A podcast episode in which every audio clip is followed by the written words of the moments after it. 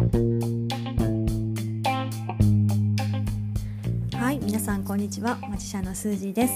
スージーのマジックミーポッドキャストにお越しくださりありがとうございます。さてさてエピソード2です、えー、前回10日ぐらい前に、えー、ポッドキャストを立ち上げて突然始めたっていう感じなんですけれどもなんか改めてね自分の喋ってる声を聞いてるとあなんかすごい緊張してるなっていうのが伝わってきましたでやっぱねこう何て言うのかなこう自分の考えてることを表に出すっていうのは私にとってはすごく勇気がいることなんですよね。でまあ SNS とかご覧くださってる方はどういうふうにな印象を持ってるか持たれてるかわからないんですけれども2020年から、まあ、2022年までのこの3年間、ね、私はいろんなチャレンジをしてきました。でもそのチャレンジの中にはあのずっとね不安だったりとか恐怖心だったりとかそういうのがそういう気持ちがああったっていうことを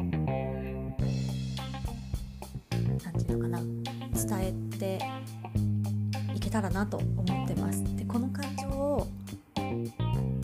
私的にはねそういう感情がちゃんとあったんだよっていうことを自分の中でちゃんと分かっておくことって大事だなというふうに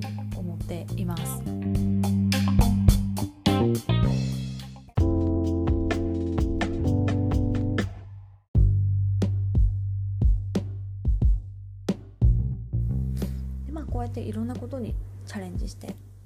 で私の中では何て言うのかなこう何かチャレンジする時って割とね一人でやるというより人とやることが好きなんでしょうね。人と一緒に何か組んでやるというその相乗効果というかっていうのが好きでよく誰かと何かをするっていうのをやっているのでその印象がね結構強い方もいらっしゃるかもしれません。というふうにいろんなチャレンジをしてきました。でまあ、人と何かやるっていうのはあの本当に簡単なことではなくてお互いのねこのモチベーションだったりとかあとは目指しているものとかのこの細かな考え方の違いとかっていうのが出てきたりもするのでそれがね違うなというふうになってまああのやめてしまったっていうこともあるんですけどもでも私の中では全然無駄なことをしたなという意識ではなくて本当に毎回毎回学びがあるあの得るものがあるなというふうに感じています。でもちろんねあのその時は一緒にやってたけれど今はやってないっていう人も、その一緒にやってた経験を踏まえてうまく新しいことにチャレンジしてそっちもうまく回ってたらいいなっていうふうに思っています。はい、でまあこのその3年ぐらいですねの中で、まあ、経験したこといろいろチャレンジしたことあ怖いなとかなんかあこれちょっと違うなとかあでもここは頑張ろうかなとかいろんな感情をこう経験しながら乗り越えてきた中であのすごくね、まあ、当たり前にのことなんだけど忘れがち忘れがちでで私の中ではかなり優先順位が低かったなというふうに思うことがリラックスすることなんですよね。どうでしょうか？皆さん普段リラックスってしてますか？なんかこう分かりやすい表現としてはお風呂に浸かるとか。最近だとね瞑想だったりとか。あとはまあちょっとほっとする時間を意識するとか。深呼吸とかね。まあ、いろんなリラックスの方法あると思います。まあ、私みたいにね分かりやすい何かチャレンジっていうのを、まあ、してなくても日々の中でもちろんあのふ普段生きてるだけでチャレンジっていうのはでしていると思うので本当にね無意識のうちにこう体にガーッと力が入って、えー、息を詰めてでこうでなくてはいけないみたいなもっと頑張らなければいけないみたいな風に考えてしまってる人多いんじゃないかなと思います。で私もそうでした、えー、このリラックスっていうのをあの、まあ、気づけたのもそのねなんか息苦しいなんかこう頑張ってるし成果も出てるはずなのに何かもう一歩頑張らなきゃっていう時にこう頑張れなくなってしまったりとか踏み込めないみたいな感覚どうしてなんだろうこれなんでこういう風になってしまうんだろうっていう風に気持ちはあるんだけれど体が動かないとか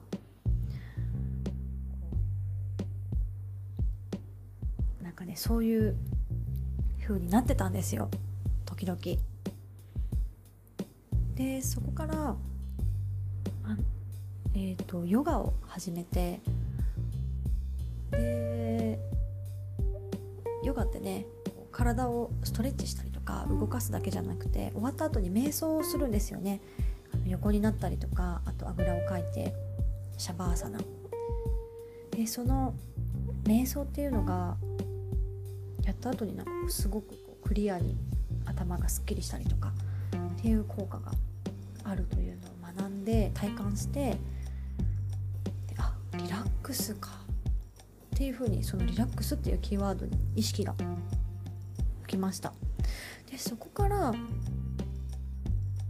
なんかいろいろねあのネットだったり本だったりとかこう調べてると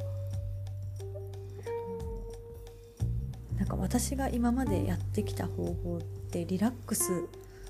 てもっとしていいんだななんていうのかな。ほっとする時間とか自分を頑張った自分をいたわる時間みたいなものをもっともっと設けていいっていうことにね気づいたんですよね。私それ今まで知らなくてなんかなんでなんでみんなそんなに頑張れるんだろうって思ったりとかなんかそそれだけいろんなことができていてなんかしんどくならないのかなみたいな風に思ってたんですけどそういう人ってね実際にその SNS とかで見えない部分でちゃんと自分のリラックスの時間を持ってで休憩もしっかりとしてでリラックス自分がリラックスできることっていうのを分かってたりとかするんですよね。それに気づけたこの2年っていうのは本当に私にとっては意味があったし、まあ、そういうことに気づきながら、まあ、気づかせてくれた周りの人にもありがたかったなと思いますしもちろんねこう私がリラックスできていないがためになんかよくわかんないけどぶつけちゃったみたいな人ももちろんいるのでなんかその人には申し訳なかったなとも思っています。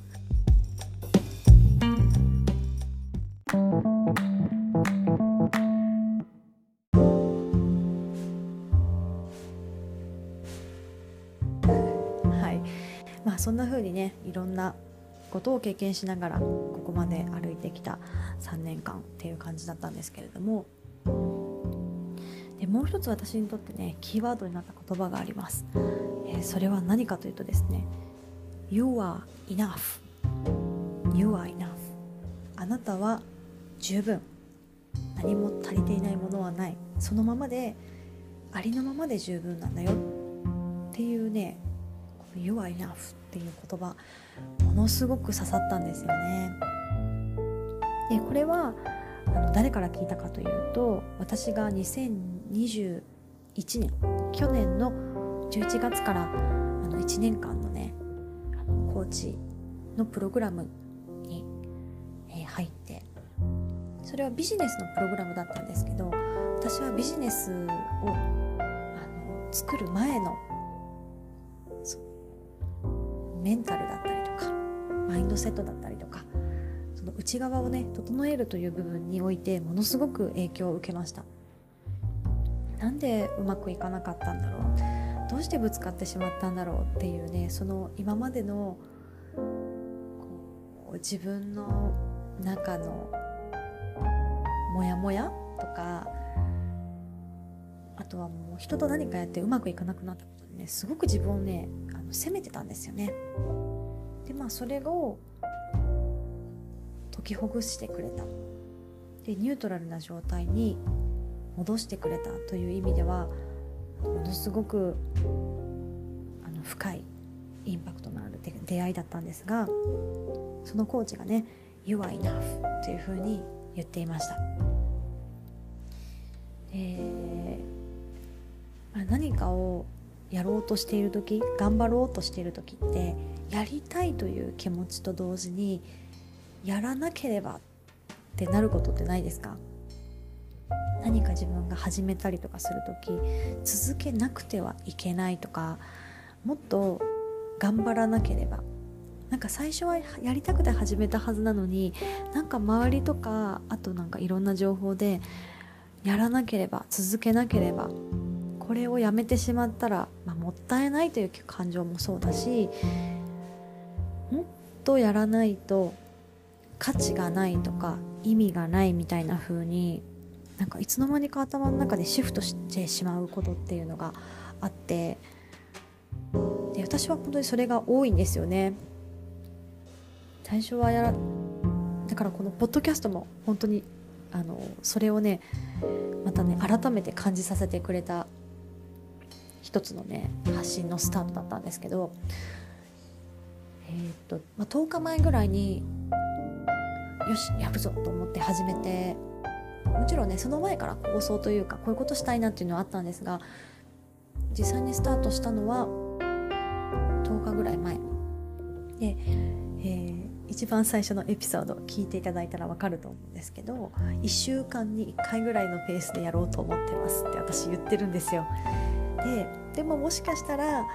あのポンポンとアップするかもしれないしもっと開くかもしれないって保険をかけてるんですよね。そうそれはね、まあ、自分の中ではあのハードルを下げるという意味もあったんですがでもあのまんまとねこの自分の頭の中の罠にはまってしまってで気づけば10日っていう今です。でまあこのね何て言うのかなまあ始めるぞって思ってから自分の中でハードルが上がって行動が止まってしまうプロセスっていうのをこの2020年からのね数年のうちに何度も経験していてで多分それ以前にも本当に何度も経験してるんですよね。で自分の中であこれだこれだみたいなああ来てるなみたいなあこのパターン私だよなとか思いながらあの今日まで来たんですけども。そうなんかねそういう風には一応なってます。でこれを取り除いていくというかでもこれ自体こういうことが起きることっていうのは完全に悪いものだとも思っていなくてタイミングを見計らっていたりとかあとは自分の中でこうしたいっていう理想があって理想の形があってでそこに行くまでに自分の中ではねあ、まあ、実際行動には起こしてないけどテストイメージの中でテストしたりとかっていうのは無意識にやってるんですよね。そうなので今このポッドキャスト収録していますがその前にもねあこうしたいなとかいうのをねちょっと収録し収録して消してみたいなことを何回もやってるんですよ。そう裏側はそんな感じです。で、えー、まあ、そういうね私のこのチャレンジと同時に来るこの葛藤っていうのもあのここからねお見せしていけたら、まあ、私みたいに何かやりたいと一歩踏み出したいなって思ってる人多分いると思うんですよね。でそんな人でもなんかうまくいかないよねみたいな人にあなんかそれでいいんだそれってみんなあるんだって思うだけでハードルってだいぶ下がりません？私の中ではね私のコーチから同じだったよって聞いた時めちゃくちゃハードルが下がってああすっごい肩に力入ってたそれこそ最初に言ったリラックスですよね。リラックスして本当にもう自然な状態でやればいいことをなんか気づいたら自分でハードルガンガンガンガン上げてもっとやらなきゃもっとちゃんとしなきゃ思いすぎてたなと思います。はい。まあそんな感じで、えー、エピソード2キーワードはねリラックス。そして You are enough そのままでいいんです。リラックスしてる時の状態ってその人のね一番素敵な状態だと思うんですよね私。で多分あこの人素敵だなって思う人ってリラックスするのあのすごくお上手だと思います。でその緊張してる状態でも緊張が見えなかったりとかあとは自分の中であ今緊張してるなってちゃんと消化ができてでその緊張している何て言うのかなとトゲトゲしてるって言ったらなんかこう攻撃的な感じになりますけどなんかそのこう硬い部分自分の中で緊張して硬くなってる部分をこう人にぶつけない そのリラックスの天才が魅力的な人だなと思うのでなので私もそういう人になれるようにポッドキャストを通じてまたね皆さんに私の変化を伝えたりとかあとはま成長とかね皆さんで一緒に変わっていけたらいいのかな気づいていけたらいいのかなというふうに思います。はい。ということで今回も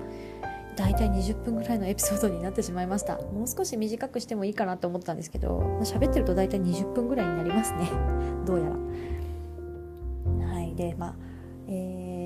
今収録してるのが12月の20日です。もう今週末はクリスマスですよ皆さん。街もだいぶクリスマスムードになってなんかこう心がそわそわしたりとか。年末だ師走だと忙しい方もいらっしゃるかもしれませんが寒いですしね。でも体を温かくして深呼吸して温かい飲み物を飲んだりとかしてリラックスするっていうことを少し意識していただけるとこのままね、えー、あと10日ぐらいいい感じで年末そして2023年を迎えられるのではないかと思います。はいというわけで今日のエピソードはそんな感じのお話でした。のでテーマはねリラックスです。リラックス。そして大丈夫。どんなことがあってもリラックスして明るく楽しく